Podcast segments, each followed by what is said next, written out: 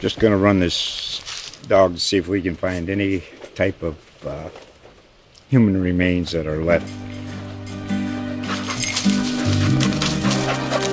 Listen to Where Secrets Go to Die The Disappearance of Derek Hennigan. From the Detroit Free Press, a new podcast set in the woods of Michigan's Upper Peninsula. Available on Apple, Spotify, Freep.com, or wherever you get your podcasts. Good Thursday morning, everyone. Doug Farrar, editor of Touchdown Wire on the USA Today Sports Media Group Network here, along with our five tool guy, Mark Schofield. Mark, we got a few things to talk about. Now, there is a bye between the preseason and the regular season. This has me all screwed up because I'm like, okay, there's college football, but where did the NFL go? Everyone's taking the weekend off and Labor Day, and then we got to like jump back into it. And what the heck? Yeah, I mean it's it's tricky um, to reframe the mind when we have this sort of bye week. Thankfully, college football gives us something tonight. But yeah, we we get a, a weekend to sort of catch our breath before the long, strange marathon to the draft begins. Um, so, yeah, with that in mind, I, instead of looking forward, which we'll do next week when we get the preview podcast rolling again and all kinds of interesting matchups to go on uh, to go with there, I wanted to go back and look at the preseason. And uh, as you put in your article, uh, the all preseason touchdown wires all preseason team, there's making a roster, there's going to the Pro Bowl, there's going to the Super Bowl. But when you make the touchdown wire all preseason team, I feel like that's that's the real feather in your cap. I, I mean, I've already seen on Instagram, you know, agents promoting their clients who were named to the touchdown wire all preseason team. And of course, I'm actually not being honest when I say that because nobody's doing that. But it is, a, I think, a tremendous honor to be named to this illustrious team because you know there are people that were veterans that once started jobs that, that were on this. There are people that just made rosters that were on this. There are there were rookies that maybe lived up to some hype or played above their pre-draft expectations. So it was fun to put together. It was a fun little preseason and it was good to be able to see some of the all 22 thank you nfl i have no comment well, now they're saying that Game Pass will be available at some point in the regular season. We apologize for the inconvenience. And when player search comes back, I'll never know a big. I would rather, ha- honestly, I would uh, just a side rant. I'd rather have player search and broadcast than no player search in all 22. Just yeah. from a perspective of looking at guys and okay, Matthew Stafford, all his snaps. Now, uh, well, I, I'm not going to go into it couple of football dorks whining about all 22. Yeah. That that makes for a really compelling podcast. It does make for great, great audio. Oh boy. Okay, so uh we're gonna do your all preseason team, and we had a couple of crossovers. I'm gonna do mine. Yours is up on touchdown wire. I may or may not put mine up on touchdown wire. We'll see how that rolls. I'm working on a couple of things, um, including one potentially fatal flaw for a NFL team with the Texans that can just put everything, everything next, everything is a flaw. Some teams make it easier to write about than others. So, your uh, touchdown wire all preseason team, you start out at quarterback with a rather familiar face, and uh, you did a piece how the job was won, starring Jameis Winston. I mean, I'll just say a couple things if Jameis can cut his error rate to say 60% of the 30 for 30 year, um, yep. they got something done there. And are there five coaches who are better at designing open routes and open concepts for receivers than Sean Payton? Uh, hint, no. Probably not. No. Hint, no. Uh, he will no. come back, curl, uh, skinny post, slant, combo. He'll just, yeah. So talk to me about Winston. Well, I was just very impressed, particularly with his game against Jacksonville, when he showed command of the offense, command of the decision making process from the pocket, showed the ability to sort of adjust things pre snap. The second touchdown to Callaway, you know, was a zero blitz look, and he gave him a signal that, you know, run the go. I'm going to hit you on that. And that was um, a heater. By the way, Marquez Callaway also off the hook. He was falling down and pleading for play at, or for pass interference at the same time he caught it with one hand. Yeah, yeah. I mean, two two very impressive players um, this preseason. I, I, just like you said, if Jameis could just cut down on the mistakes, and I know that's such an easy thing for us to say, right? Oh, if he could just stop making mistakes, he's going to be great. But that's the thing. I mean, we've we've read in recent days how anonymous NFL executives are saying that Jameis could be like a, a, fantastic player this year because he has the arm, he has the talent, he has all that. That's, this is all that we've known about Jameis for years now, dating back to Florida State. It's, it's always been can he cut down the mistakes? I remember that was my bugaboo on him when he was coming out of Florida State. Throw it into triple coverage, targeted nickel, Larry, triple coverage, things like that. Like with Sean Payton, maybe there's finally a chance for him to do that. We have to remember that he's been in the Sean Payton incubator for a season already. Yeah, so this isn't new, and he's got an yeah. uh, you know a year away from crazy verts. And yeah, my comp, my comp when he came out of Florida State was Jay Cutler. Um, are these the same? I never know what like the. I wish they would do like anonymous scout A and anonymous scout B, so we don't have to know their names. At least we can like tabulate their opinions, just sort of get right. we are talking to Gil Brandt years ago, and he said, "We were the Cowboys. We didn't just grade the players; we graded the scouts, so we knew what their biases were." So if a guy says Jameis Winston is going to be the next whoever, it's like, are you the same guy who said that Daniel Jones is going to be an All Pro by year three? Because right, no. Um, anyway, I digress. Uh, running back, easy call. Yeah, good I lord, mean, Rhamondre Stevenson, i.e., Derrick Henry Jr. Wow. Yeah, he's been fantastic, and and I, I really think that they are carving out a bigger role for him than just say you know, he's going to be the guy that gets the Foxborough flu and they're going to medically redshirt him this year and some of the stuff that Bill Belichick has done. No, they're going to use him. They're going to use him a lot. I they mean, can. they've they've traded Sony Michel. There isn't somebody in their running back room right now that has the combination of both power and footwork that he has.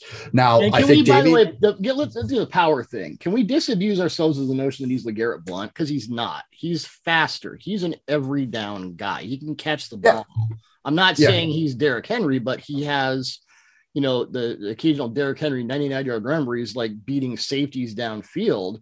I would say that Rhamondre Stevenson, in an underdeveloped, you know, to an NFL degree sense, has a lot of those same attributes. Yeah, I mean, I, I think you know, at first blush, I understand why people went to LeGarrette Blount route, but he's so much more than that. And he has the footwork of a much more nimble and smaller mm-hmm. scat back type player. Like, and I think that's why they're going to rely on him more than people might expect. When you see in that third preseason game, they're going empty, they're flexing him out wide, they're throwing hitches to him on Haas. Like that's a sign that they're going to be a there's going to be a bigger role for him this season in this offense that people might expect sitting here right now. But he was mm-hmm. incredible. He was absolutely incredible this preseason. And you know, Belichick, I, I know we're probably going to touch on Cam and Mac at some point. Belichick has definitely said, look, we are turning the page on this offense and we are going with these guys, these young kids going forward. Yeah, I was going to start with Cam versus Mac. Uh, let's do that at the end. Um, I got okay. about that. So uh, the aforementioned Marquez Callaway, yeah, uh, it's not like Michael Thomas who or whom, but and it, and you know, Thomas is a he's a decent deep receiver. So even when yep. it, it's not like Callaway replicates or replaces Thomas's skill set. It's two different things. And then you get the you know the deep post guy and the and the seam route guy and the 40 yards downfield guy. And you have Thomas and that, you know, beyond the Sean Payton route concepts, that makes it even easier for Jameis because this kid is yeah. Yeah, no, he was he's also very impressive this preseason. Seemed to get open on everything, seemed to get open at the line of scrimmage, seemed to get open deep in the down if he needed to, adjustments, ball skills, competitive toughness at the catch point. Like he checks, he checked this preseason so many boxes you want to see a wide receiver check. And so yeah, I mean, I, I, think this was an easy call. There were some other receivers that stood out. I mean, Jakobi Meyers stood out to me. There were some others as well. You know, I think DeVonta Smith, even though he didn't play a ton, he looked great against New England. He was open all the time. So there are a number of receivers that were impressive, but Callaway just really stood out to me. I have to, yeah, I have two receivers on mine. Uh, I have to hold my water for DeVonta Smith, who I think will be incredible when Joe Flacco is not throwing empty beer cans in his direction because that was right. Just, Zoiks, uh, tight end Jesper Horsted, and we'll get more into Jesper when I go on my Justin Fields rant, which is coming uh, pretty soon. Uh, but yeah, this guy, what three touchdowns? Three touchdowns. I mean, just always seemed to get open. Um, did a pretty good job blocking too when he was tasked with blocking. And for all the like oohs and ahs over that Fields touchdown against the Tennessee Titans, where he like rolled to his right and all that stuff, it was Jesper Horsted who made the catch, and it was a tough catch in traffic to toe tap on the sideline to finish the play. He's somebody that went into this training camp as like a bubble guy on the roster. but they made it hard to cut him, so they couldn't. And so while the other guys we've talked about, like might win started jobs or one started jobs, this is a guy that won a roster spot what he wasn't expected to based on what he did in this preseason. Preseason, I thought that was really impressive. Is it good to be able to get open in most offenses? Is it good to be? Is it important to get open in a Matt Nagy offense? We don't know. It's critically important to get open in a Matt Nagy offense because, oh, yeah, because that offense is what it is. He ain't going to do it. Um, Yeah. The sack of Fields, I put up a screen cap of what Fields saw. Um, first of all, you have Germain Ifedi as your right tackle, which again, we'll get into that later. Um, what he saw when he hit his back foot, he had like four guys and they were all covered because it was just ISO, ISO, ISO. I'm like, okay. Yep. I didn't know you were Mike McCarthy, but I guess you are. Uh, your offensive tackle, Yosh Nijman of the Green Bay Packers. Tell me about him. Yeah. I did not. I have a Packers offensive lineman on my list, but I did not really focus on Yosh. Yeah, um, somebody that stood out to me both on the in the run game and in pass protection. Aggressive, quick feet with his pass sets. Seemed willing to do the work in the run game. You know, I had a clip of him running duo, immediate combo, up to the second level, looking for work, all that stuff that you want to see from an offensive lineman. And similar to Horsted, like somebody that just want a spot. Like he's not going to start. Obviously, they have they have a, a left tackle that's better than him but somebody that did enough to win a roster position in the preseason, gave up, I think, just one sack, played a ton of snaps, like I think 147 snaps this preseason, which is a lot. Three preseason games, but he played in all of them. I was very impressed with his footwork, very impressed with his hand placement. And so, you know, there are a couple of different offensive linemen you could have picked. Um, even some of the rookies, uh, Lucas Niang as well, I, I thought did pretty well uh, on the Chiefs' right side. But I, I liked what this kid did.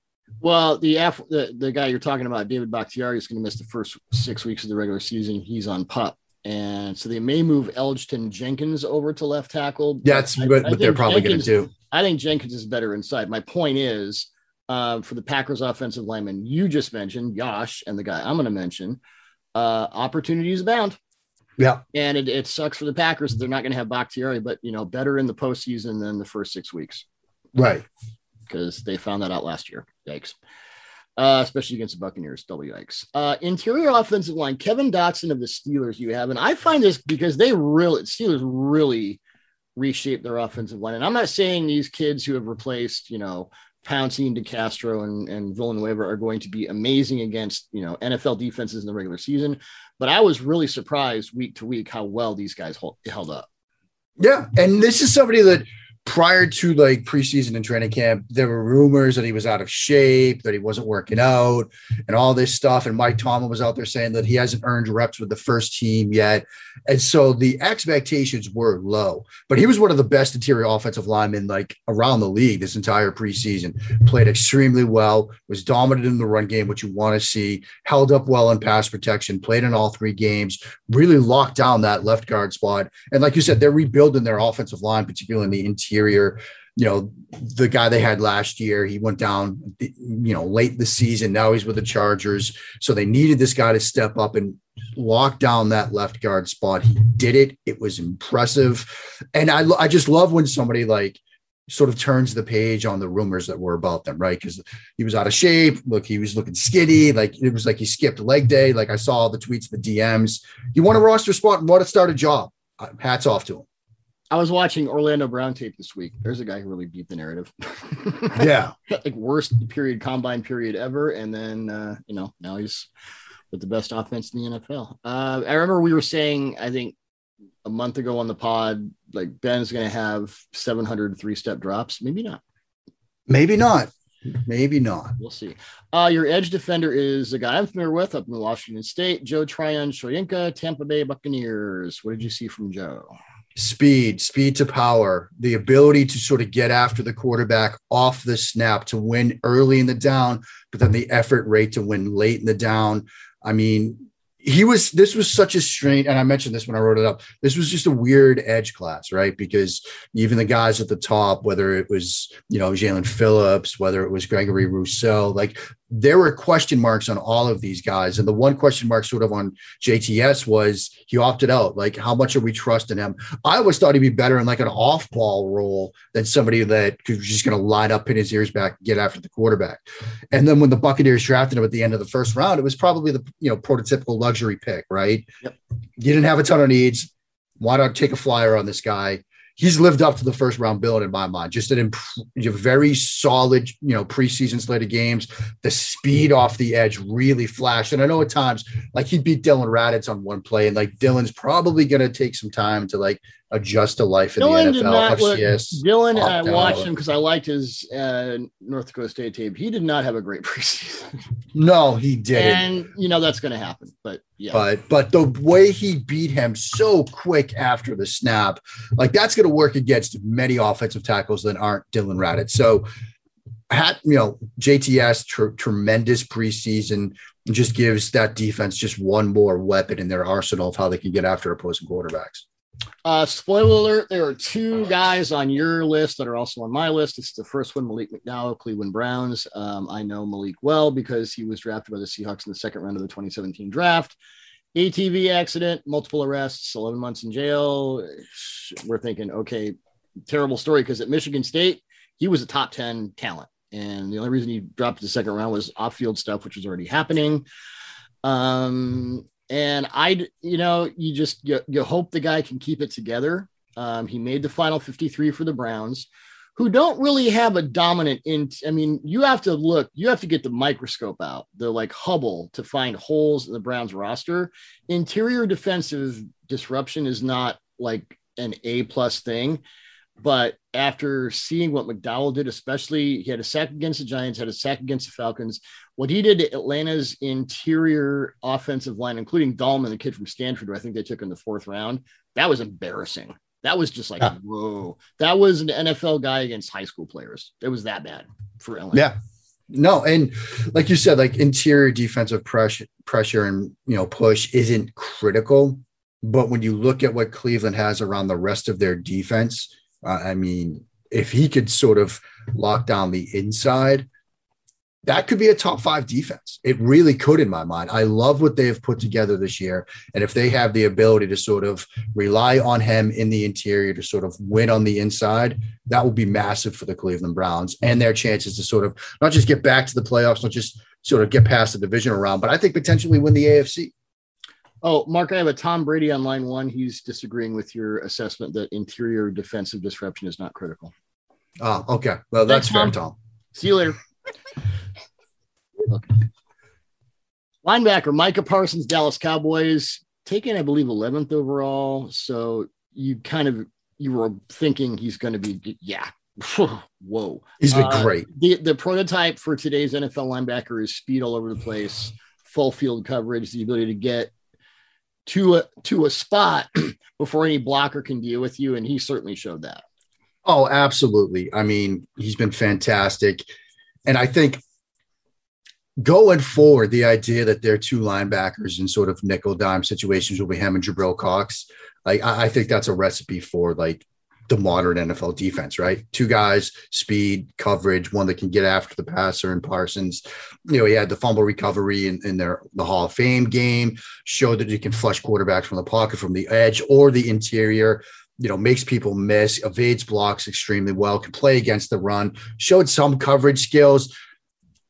There's we talked about this in the lead up to the draft, right? The, the value of an off ball linebacker. Well, when you can find ways to be more than just a off ball linebacker, when you can flash coverage skills, where you can get after the quarterback, you're going to be extremely valuable to your team. And so, for an organization trying to rebuild their defense, he's delivered so far. Dallas's defense last year was a dumpster fire. We all know this. Um, yep. They were not great in cover one and cover three. So it, it's one reason I'm saying, you know, we like Dan Quinn better than Mike Nolan, but let's, you know, tap the brakes on this is an overnight fix.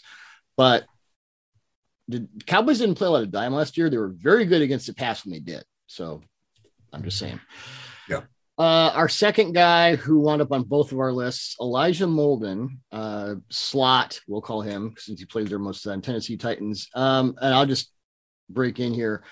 In one of my mocks this year, I had the Patriots trading down with the Ravens and taking Molden uh, wherever I think it was 28. Because when I watched him, I thought this is a Patriots player. This is, Yeah. and it's a Patriots first round pick because he's a defensive back, and it's so Belichick to take like a third round guy in the first round. Everyone goes, huh? And then Right. he becomes a Pro Bowler. Um, and I was talking to Kevin Byard uh, about a month ago, and, and I asked him about Molden. he said the kid came in and he's like he's just heady. He's like he got the defense right away, and it was the recognition skills and the the right place, right time that allows him to peel off and make plays where he shouldn't be, which is an Yeah. incredibly valuable asset for any defensive back, no matter what position you play.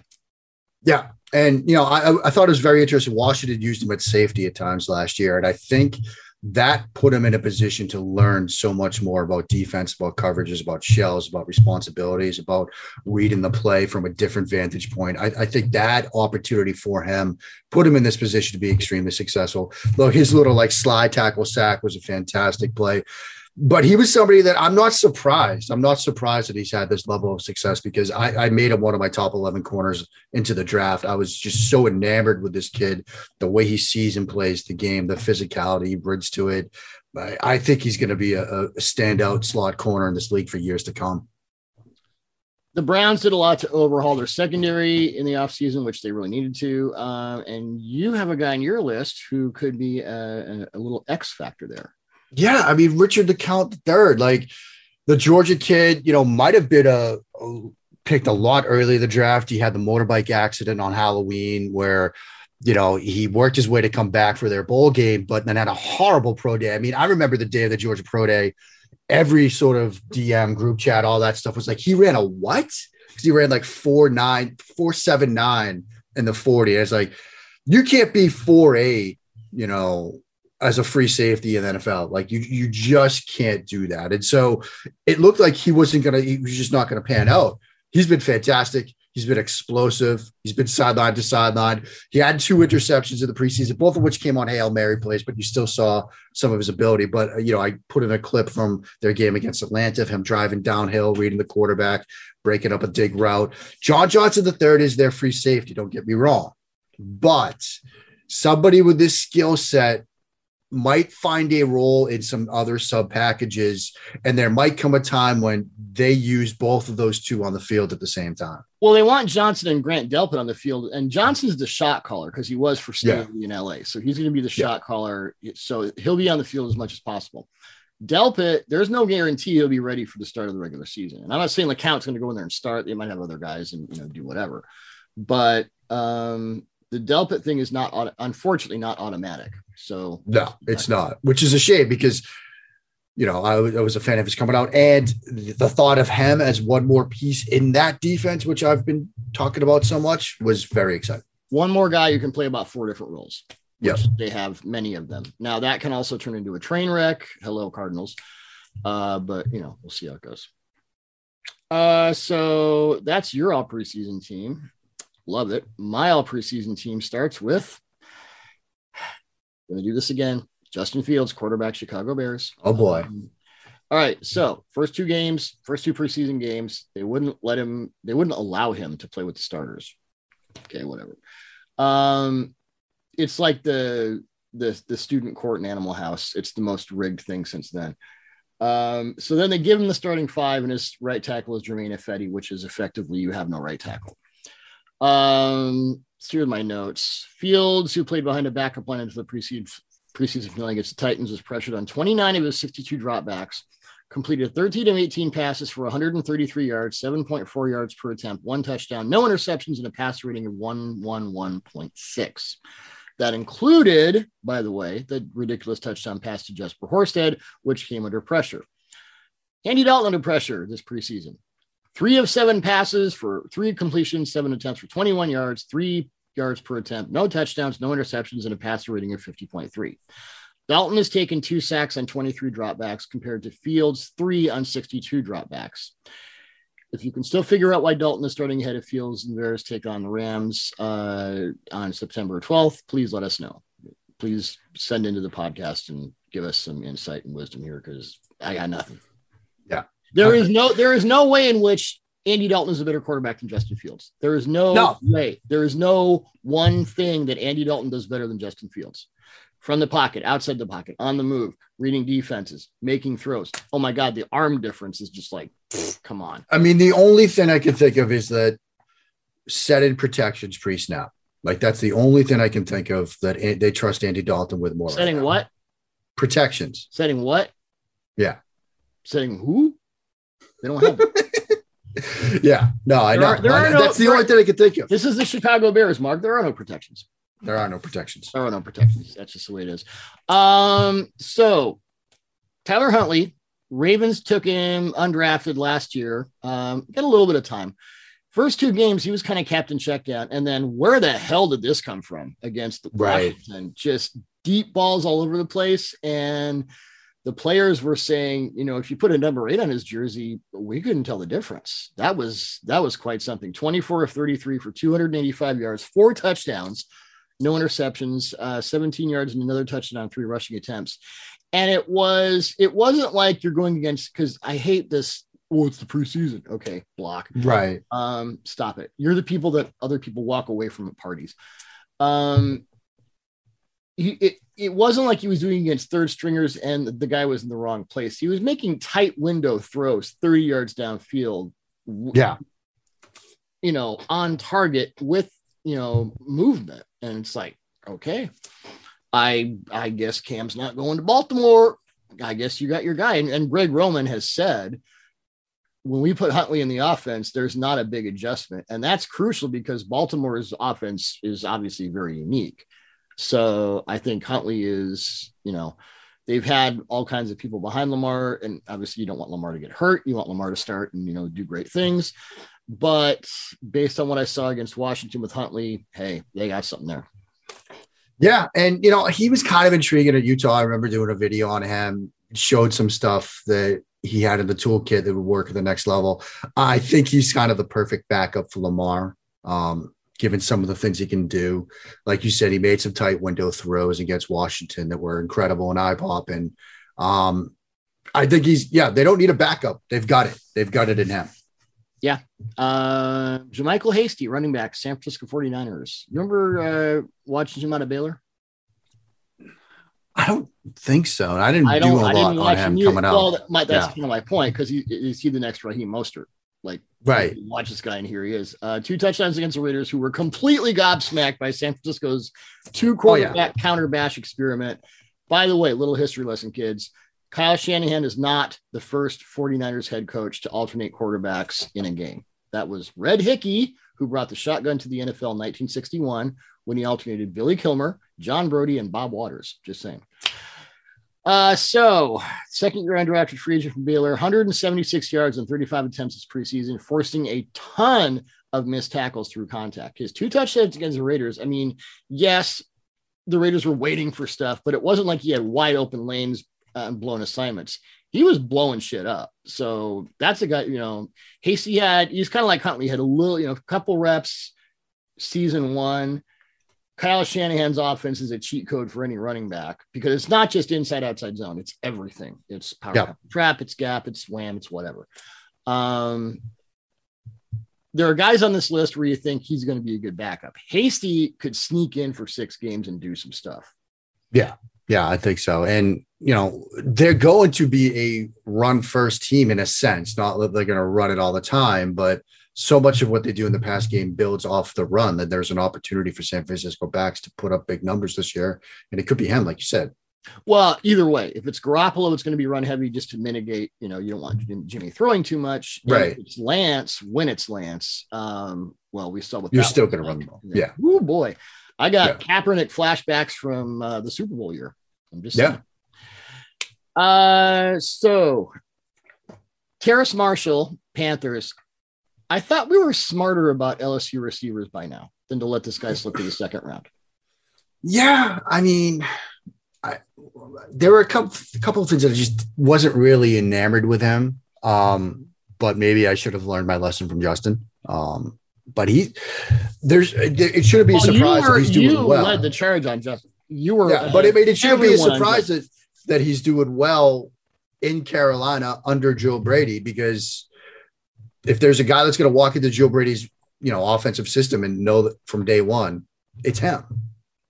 And it, one of my favorite Lance Zierlein terms, uh, slot bully. That's what he was. Yeah. 60 yarder from PJ Walker against the Colts. And but my favorite play was, I know you saw it, the tunnel screen against the Steelers last week. Yeah. He seemed to evade Pittsburgh's entire defense.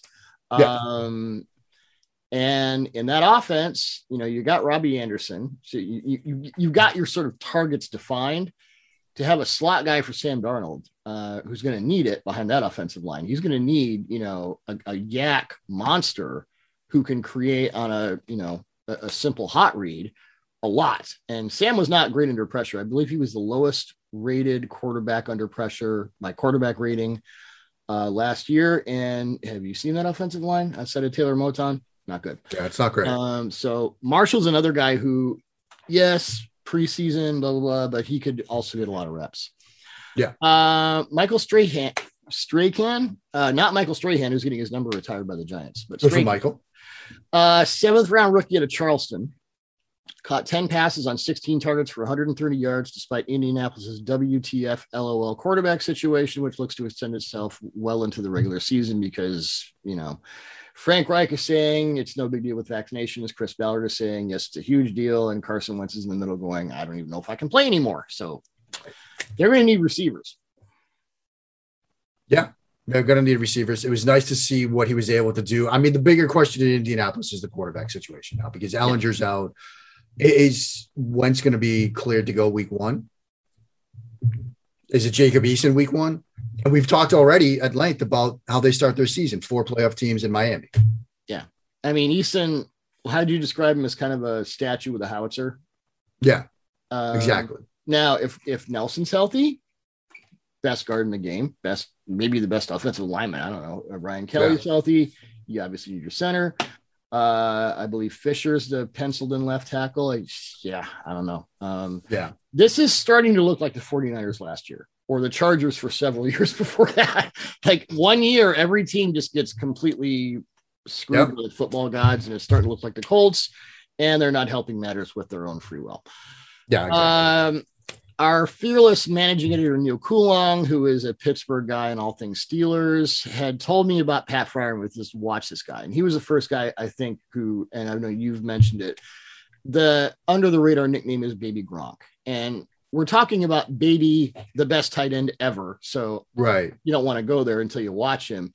The second touchdown against the Lions in week two, I'm like, okay, pinball out of coverage, two guys, and it is Lions coverage, so I know it doesn't count.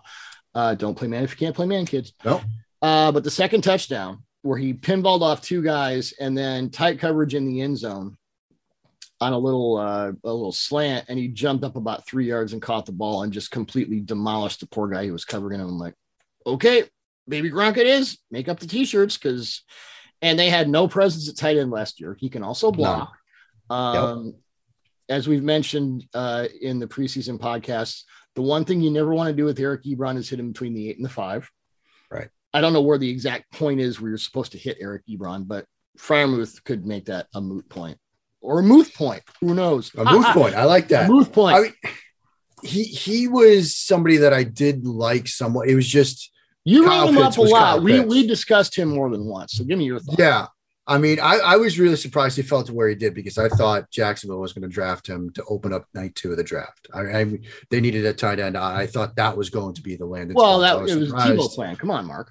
Yeah, exactly. I was surprised he fell to Pittsburgh, but that's a great situation for him. And like you said, look, Penn State used him in line. Like, like one of the toughest transitions for rookie tight ends is okay, on some plays, you're going to be a pseudo offensive tackle. Can you handle that? Where do I stand? Where do I align? Because I've been in the slot or flexed out to the outside my entire college college career.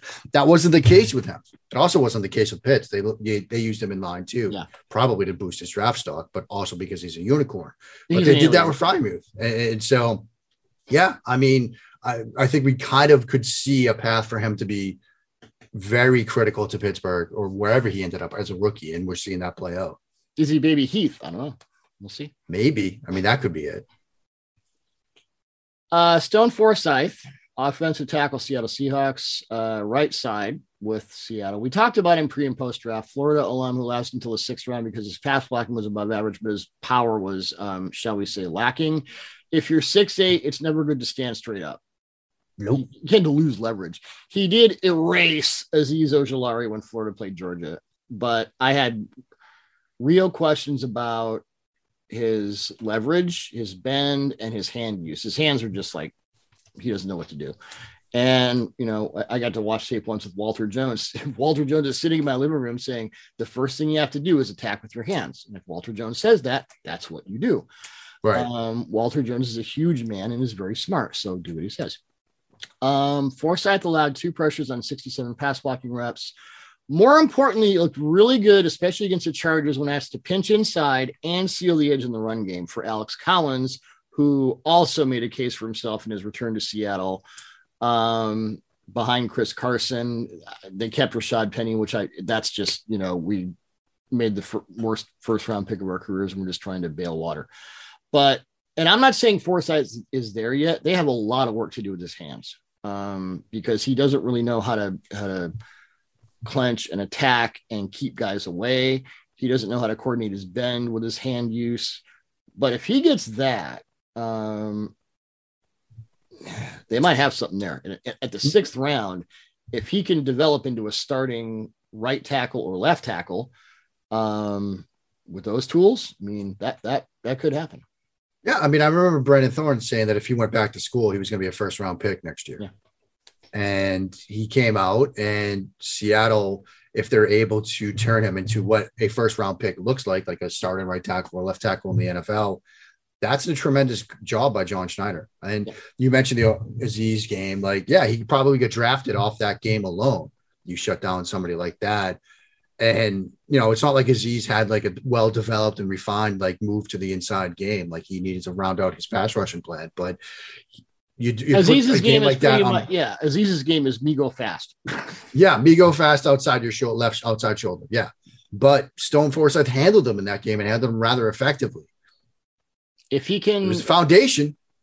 I was watching the uh, the film session with Orlando Brown that uh, Brian Baldinger did at NFL Films, and, and Orlando Brown was talking about how important it is, and I think Orlando's six eight too. How to almost overemphasize your bend and get your hands out to the point where guys just can't get inside because your arms are so long and you're so freaking big.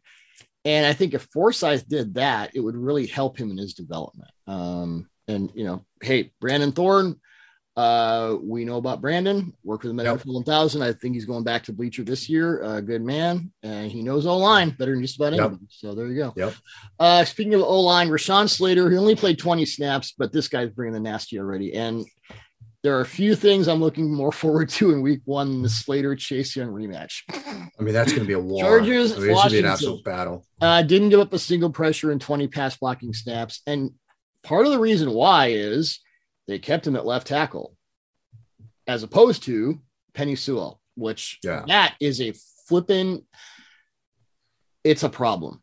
And the Yeah. whole right and left tackle is interchangeable. Stop. Yeah, we need to Um, stop that. I don't remember who it was. It might have been Joe Thomas, might have been Eric Steinbach. Somebody said moving from the right side to the left side is like wiping your butt with the other hand. And I've never experimented with that. So we'll just leave that alone. But it's been a real problem for for Sewell. And Yeah, I saw a recent discussion from I don't know if it was Geoff Schwartz or Duke Manyweather or somebody would say it. It's easier to move from left tackle to left guard than it is left tackle to right tackle because at least the footwork, still the same side, angles, you're still same side. Like as much as we push back on the oh, this is a great tackle. Let's move him to guard in the NFL. Like if you're gonna move somebody, keep them same side because the whole footwork you, you just learn to dance backwards or how whatever analogy you want to use. Zack Martin, who if Quenton Nelson isn't the best guard in the NFL, uh, Zack is, worked pretty well for him. Yep. Fellow Notre Dame guy. Uh, so my Green Bay Packers offensive lineman, I forget which Packers offensive lineman it was, described himself or one of his coaches described him as a garbage can full of dirt, which I just thought was like, yes, that's so good. But Royce Newman, offensive guard, looked great in the run game this preseason, especially working combo stuff. Didn't allow a single pressure in 42 pass blocking reps. This guy, I think he was a fourth rounder. He just screams LaFleur, Shanahan, McVay Yeah. type of blocker who can, you know, combo and hit the second level, can run inside and outside zone. I think he's going to be a starter soon. Royce Newman, pencil that guy in. Yep. Super awesome mullet too, um, which just helps. Absolutely. He gives Aaron Rodgers some mullet power. I think Aaron's working on his own mullet, so double mullet power. Can you imagine if the Whatever works. if the Packers signed Gardner Minshew and you had triple mullet power? Triple mullet. There we go. Uh, Alton Robinson, Edge, Seattle Seahawks, fifth round pick out of Syracuse in 2020. He really showed some stuff late in his rookie season. Had a sack and eight pressures this preseason. I'm going to make an elevated comparison. He reminds me of Cliff Avril. Speed Wow. around the edge, speed to power straight ahead. Um, I've watched tape with Cliff. I know Cliff decently. I've watched a lot of Cliff's tape. Alton Robinson, out of nowhere, you put him on the other side of Carlos Dunlap, and maybe Seattle solves its pass rush problem, which would be good because I don't think they know who's who their cornerbacks are. I think it's Tre, Yeah. it's Tre on one side, Sidney Jones maybe on the other. That was an interesting trade. We'll see how that goes. But uh, yeah, Alton Robinson, name to remember. Um, the uh, aforementioned Malik McDowell. I mean, just just go back and watch. In in Mark's article, there's a three play. Um, I think it was from the OBR report Yeah, the OBR. Yep. um, who worked with Barry McBride back at the scout.com days, like 100 years ago. Hi, Barry. Um, just what he does to Atlanta's interior offensive line. I mean, it, it's that's He just collapses it like That three should have straight a- plays. Just parental advisory. Yeah. Uh, Dee Delaney, cornerback, Tampa Bay Buccaneers, undrafted free agent out of the Citadel and then Miami in 2018. He spent time with the Jaguars, Dolphins, and Washington. Bucs signed him in May. Um, he's had just three regular season snaps in his NFL career to date. But you know, you have Carlton Davis. You have the cornerback situation is not necessarily defined. Um, Delaney this year allowed four catches on 10 targets for 19 yards, 29 yards after the catch, no touchdowns, two interceptions. Both came against the Texans, and an opponent passer rating of 8.3. Is that good? that's pretty good. I think That's pretty good, Doug.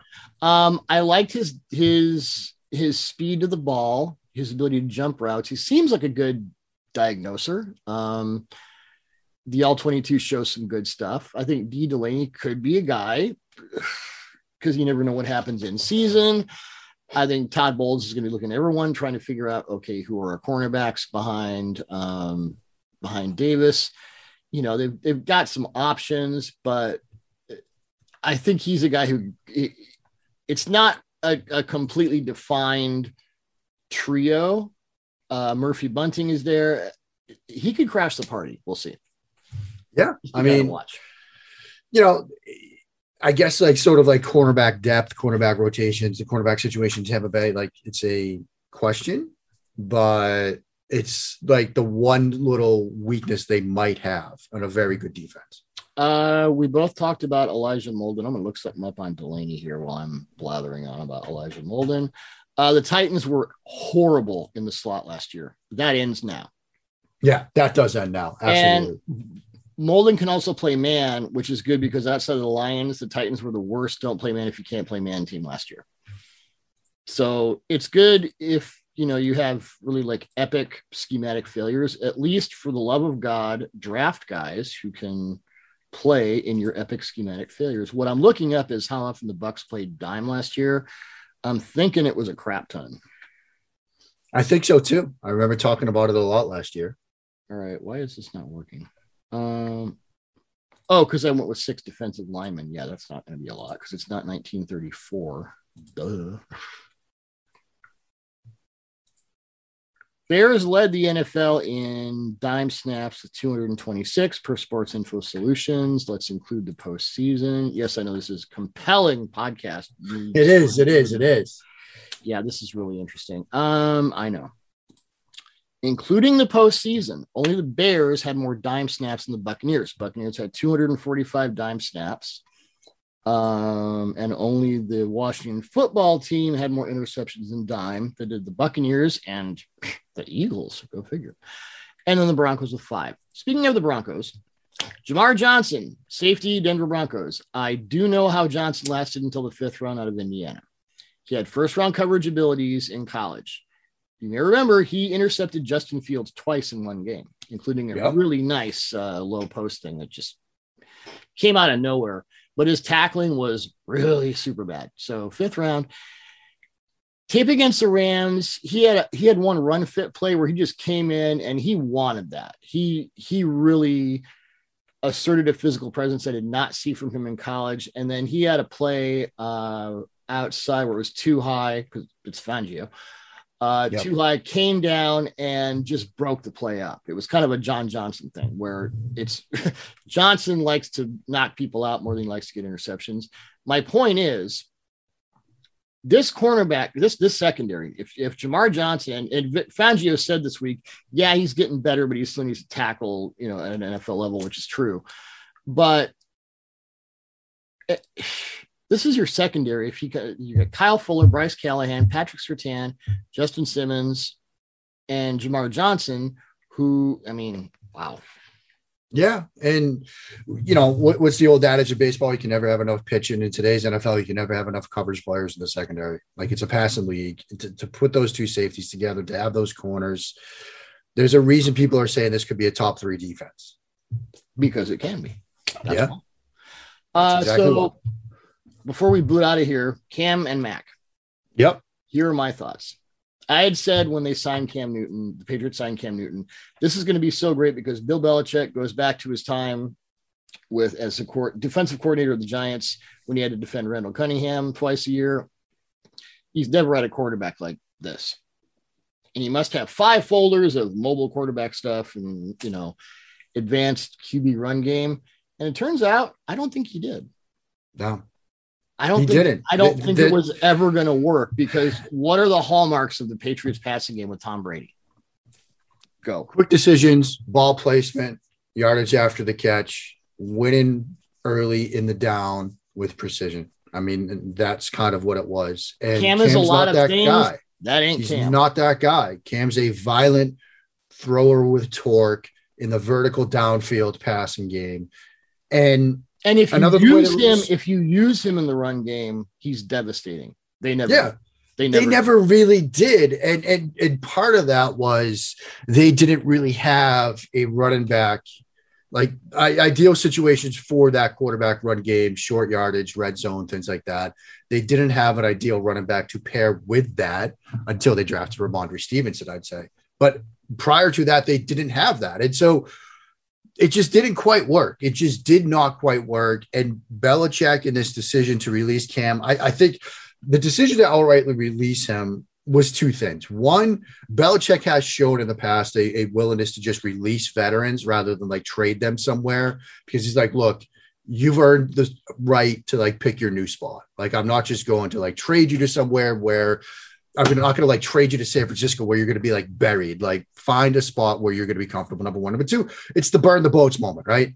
If you keep Cam, the first time Mac Jones struggles, my friends Phil Perry and Mike D'Abate and Evan Lazar are going to walk into that locker room and start asking people, should they go to Cam? If Cam's not on the team, there's no going back. This is the we are turning the page. We are burning the boats. There's no looking back. This is now Mac Jones. This is Mac Jones's team. I had said before week three of the preseason on the pod that the one thing I hadn't seen from Mac is it's third and whatever. You're you're getting pressured and you have to make that hero throw. Right. I saw I saw a little bit of that, and it's not evading the pocket; it's pocket movement. And I'm like, okay, yeah. you know what? If you can get it done that way, it's not. I would not invest my professional future in a quarterback who cannot do second reaction stuff, but that's me. And you know, uh, the guy who is going to do that knows a little bit about football. So, okay. Yeah. I mean, that goes. He had a throw on a dig route coming from right to left where he had to sort of slide in the pocket and, you know, where he's set up to look downfield. It looks like he's backpedal. And, and my mind instantly went to Super Bowl 36, 64 max all in, Tom Brady to Troy Brown to get into field goal range for Vinatieri. It was the same mannerisms, and I was back in law school watching that play. I'm not saying that he's going to be Tom Brady, but he has to follow that Tom Brady footwork path to keeping himself alive in the pocket. And he's shown enough of that where I think it could work. Will it? That's why they play the games, but I think it could. You have to remember that Tom Brady wasn't Tom Brady for a while. I'm looking this up. No, I mean, what did they do with Tom Brady at the start? They won with defense. They won with the run game. They well, won with, actually, in his second year as a starter, uh, he led the NFL 28 touchdown passes. So maybe he was Tom Brady wire. yeah. I mean, he wasn't I'm back on the phone. He's telling me to go, you know, bleep myself because Yeah, I mean, it wasn't like was was Tom like Brady right away. Brad Johnson, Trent Dilfer being carried to Super Bowls. Like he was still pretty good to start, but But like, he, was, wasn't- and I'm not. I'm, I would never put Tom Brady and game manager in the same paragraph. no, no. he was again, a he was a distributor around a run game, yeah. And the run game. All quarterbacks are system quarterbacks. Some quarterbacks are just more system quarterbacks than others. That Yeah. that is the way to look at it. Brady, let's see, led the NFL in yardage in 2005. It wasn't really until 07 when they got Oh seven when it like took off. full, Yeah. full metal spread. Uh, first team in NFL history that we know of to go more than 50% shotgun. So my you know the point is Tom Brady wasn't Tom like super Tom, and you know, it took a, a few years. Um, but I, I think I've finally come to terms with the fact that this is the kind of quarterback the Patriots want. I think they hoped it would work with Cam, but also, and we've discussed this, Belichick knew that 2020 was going to be a waste year. That's why Yeah. all those opt outs, we're going to, you know, dump all this cap. We're going to come back and go crazy. And by the way, this new receiver group, which we really didn't see that much in the preseason, um, if I don't know what Hunter Henry's health status is, but we can say that every week. Um, th- I mean, he's got, I'm sure Brady's going to like, okay, now you get these guys. Jeez. Right. Jakobi Meyers is good. Um, Jakobi Meyers is a good NFL receiver. Hunter Henry, Jonnu Smith, they're going to have the 12 personnel capabilities. I wouldn't be surprised to see some sort of exotic 22 where you've got Meyers, the two tight ends, White and Stevenson on the field. Like that, like that's the package I'm most excited to potentially see. Who plays cornerback opposite JC Jackson? That is the question. That's probably the bigger question. I mean, when you're traded for Shaun Wade prior to the season starting, like corner depth is a problem for this team.